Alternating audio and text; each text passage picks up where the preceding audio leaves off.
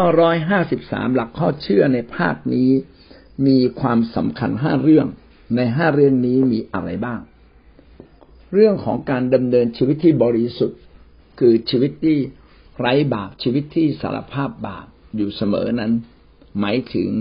มีอะไรเข้ามาเกี่ยวข้องด้วยทั้งหมดมี5ประการ 1. พระวิญญาณบริสุทธิ์ประการที่ 2. คริสตจักรหรือการร่วมสมณฉันท์ระหว่างธรรมิกชนประการที่ 3. การอภัยโทษบาปประการที่ 4. การที่ร่างกายเราได้ฟื้นคืนชีพและอันที่ 5. ชีวิตนิรันดร์ก็เป็นอันเดียวกันกับที่เราได้พูดมาก่อนหน้านี้นะครับการที่เราจะสามารถดำเนินชีวิตที่บริสุทธิ์ได้นั้นเราต้องพึ่งพาพระวิญญาณเราต้องมีพระวิญญาณเราต้องอยู่ในคริสตจักรของพระเจ้าซึ่งเราจะต้องเป็นอันหนึ่งอันเดียวกันต้องมีการยกโทษบาปและทั้งหมดนี้จะทำให้เราได้รับชีวิตที่ฟื้นขึ้นจากความตายทางฝ่ายร่างกายและก็ยิ่งกว่านั้นเราก็จะมีชีวิตนิรันดร์กาลด้วยสรุปที่เราเรียนทั้งหมดในวันนี้นะครับเราขึ้นเรื่องใหม่เรื่องการดำเนินชีวิตที่บริสุทธิ์ sanctification คือชีวิตของเราเนี่ยต้องบริสุทธิ์ตลอดเวลาจนกระทั่งเราสิ้นชีพไปนะครับการที่เราจะมีชีวิตที่บริสุทธิ์อยู่ตลอดเวลานั้น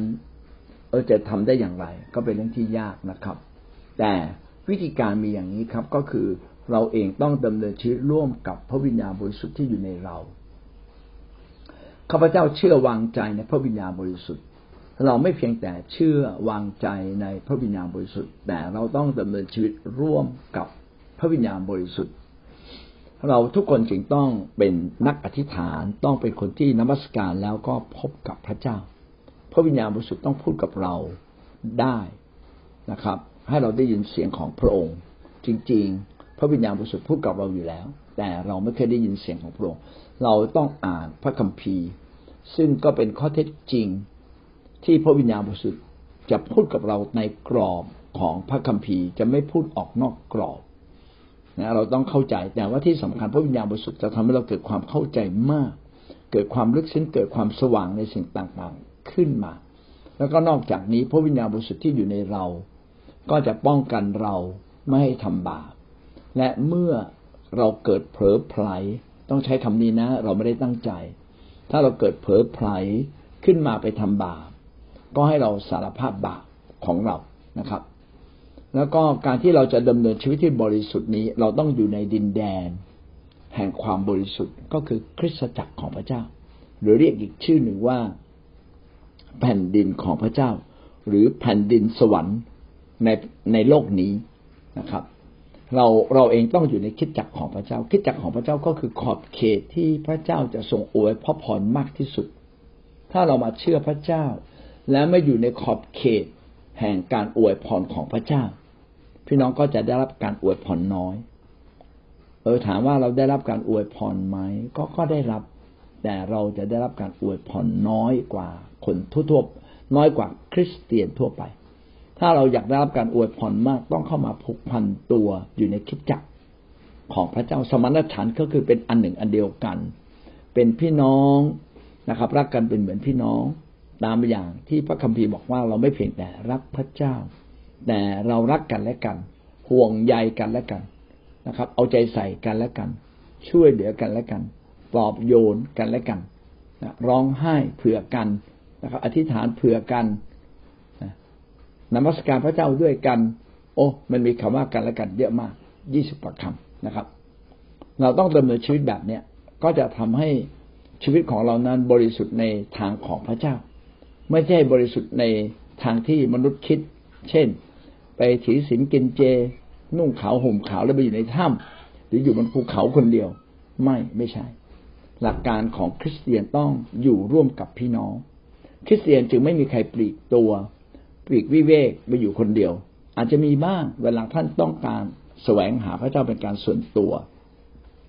แต่โดยชีวิตทั่วไปนั้นท่านต้องอยู่กับคนอื่นท่านต้องอยู่ร่วมกับคนอื่นเป็นอันหนึ่งอันเดียวกันนะครับ แล้วก็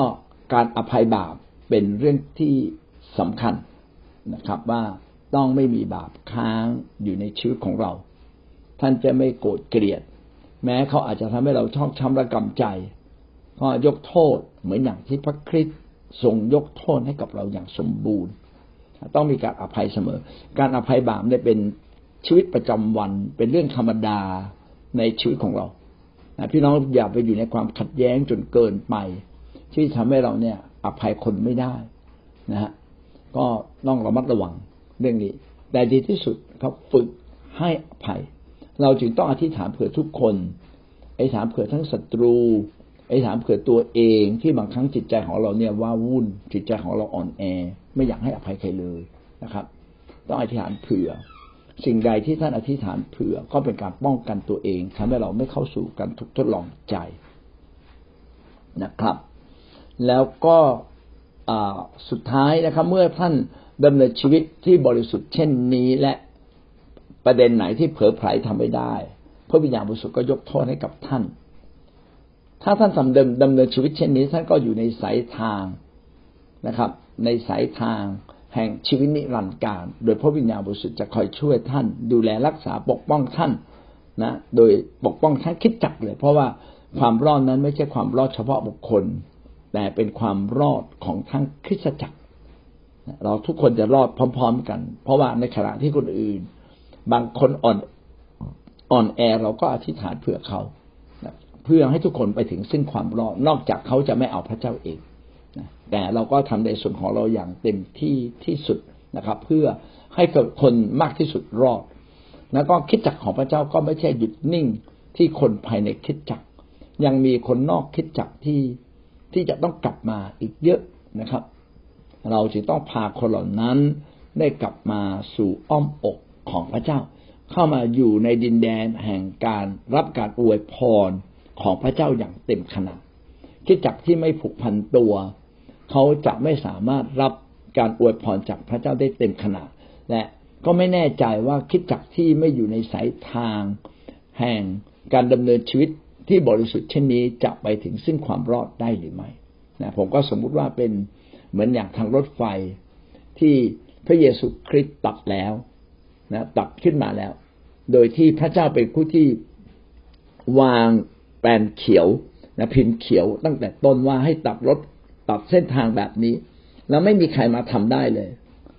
ผู้ที่ทำได้ก็คือพระเยซูคริสต์นะครับผู้ทรงเป็นพระเจ้าเอง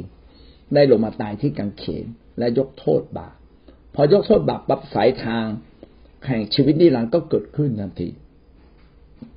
เมื่อเราเชื่อเราก็อยู่ในสายทางนี้แต่เราจะเดินไปได้อย่างไรในเมื่อเราเป็นเด็กฝ่ายวิญญาณเดินมานะครับซาตานมันก็มาหลอกเราออกนอกเส้นทางไปหรือบางทีเราก็ทำบาปออกไปเองออกจากเส้นทางของพระเจ้าไปเองเราจึงต้องรวมกันเป็นคริสตจักรของพระเจ้าขณะที่เราอยู่ในโลกเราต้องรวมตัวกันนะเรียกว่าคริสตจักรสากลคริสตจักรสากลก็คือคริสตจักรทุกแห่งของผู้เชื่อทุกคนที่เราถือเป็นพี่น้องนะครับทั้งหมดทั้งสิ้นเป็นคริสตจักรสากลโดยมีพระเยซูคริสต์คอยปกป้องเหมือนกับขบวนรถไฟที่ยาวมากเลยนะก็เป็นขบวนรถไฟที่มีพระเยซูคริสต์นะครับเป็นผู้นำทัพพาไปข้างหน้าและภายในขบวนเหล่านั้นก็มีผู้ช่วยก็คือพระวิญญาณบริสุทธิ์คอยเอาใจใส่เสิร์ฟอาหารให้กับเราใครกระโดดรถรางไปพระวิญญาณบริสุทธิ์ก็ไปพากลับมาร่วมกับผู้รับใช้ของพระองค์นะครับทั้งหมดนี้ก็ทำให้เราได้